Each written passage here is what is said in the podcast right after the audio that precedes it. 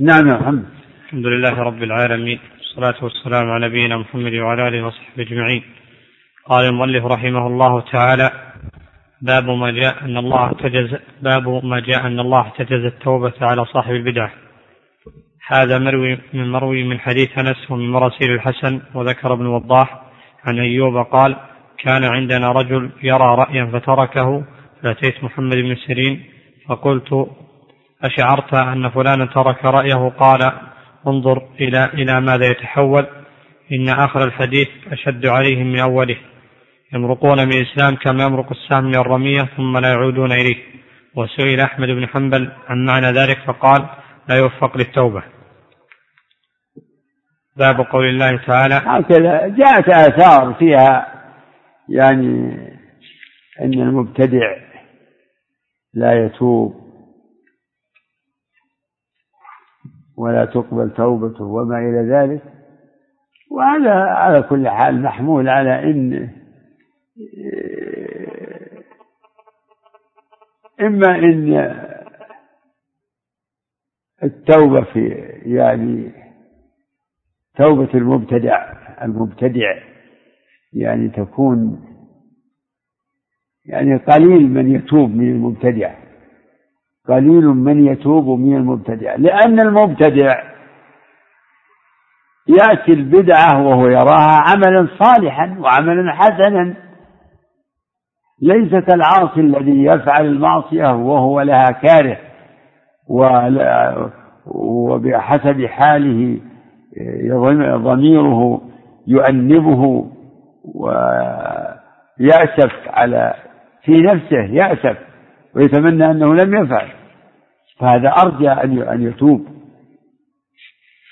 أما المبتدع فهو بخلاف ذلك. لكن مع هذا كله لا يقال إن المبتدع لا لا ترجى له التوبة ولا تقبل منه التوبة. هذا لا يصح على الإطلاق أبدا. أبدا. فكم من تائب من الخوارج ومن الرافضة ومن غيرهم؟ كم من خلق الله يتوب. لكن أهل العلم يذكرون هذا في يعني في التحذير من خطر البدعة. نعم. بعده. باب قول الله تعالى يا أهل الكتاب لم تحجون في إبراهيم؟ قول الله تعالى يا أهل الكتاب لم تحجون في إبراهيم وما أنزل التوراة والإنجيل إلا من بعده إلى قوله وما كان من المشركين. قوله ومن يرغب عن ملة إبراهيم إلا من سفه نفسه. ولقد اصطفيناه في الدنيا وإنه في الآخرة لمن الصالحين. وفي حديث الخوارج وقد تقدم وفي أنه صلى الله عليه وسلم قال إن آل أبي إن آل إن آل أبي فلان ليسوا لي بأولياء إنما أولياء المتقون. وفيه أيضا عن أنس أن رسول الله صلى الله عليه وسلم ذكر له أن بعض الصحابة قال أما أنا فلا آكل اللحم وقال الآخر أما أنا فأقوم ولا أنام وقال الآخر أما أنا فلا أتزوج النساء. وقال الآخر أما أنا فأصوم ولا أفطر. فقال صلى الله عليه وسلم لكني لكني أقوم وأنام وأصوم وأفطر وأتزوج النساء وأكل اللحم من رغب عن سنتي فليس مني. فتأمل إذا كان بعض الصحابة أراد التبتل للعبادة قيل في هذا الكلام الغليظ وسمي فعله رغوبا عن السنة فما ظنك بغير هذا من البدع وما ظنك بغير الصحابة. الله لا يريد المؤلف في في هذه الترجمة وما تضمنته يعني بيان أن أهل البدع ليس لهم مستند من كتاب ولا سنة إنما يصدرون عن أهوائهم لهذا يسمون أهل الأهواء. الخوارج ارتكبوا بدعتهم النكرة يعني بجهلهم وتعصبهم وتشددهم. فأخذوا بعض النصوص وتركوا غيرها.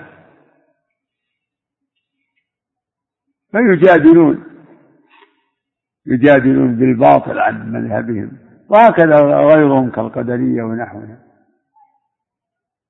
هكذا اليهود والنصارى يجادلون عن عن دينهم الباطل الذي المحرف وينسبونه لإبراهيم ويدعون أنهم بل يدعون أن إبراهيم كان يهوديا اليهود يقولون نحن على دين إبراهيم النصارى يقولون نحن على دين إبراهيم. فأكذبهم الله بقوله ما كان إبراهيم يهوديا ولا نصرانيا ولكن كان حنيفا. فجعلوا دينهم الباطل المبتدع جعلوه من ملة إبراهيم وملة إبراهيم بريئة منهم.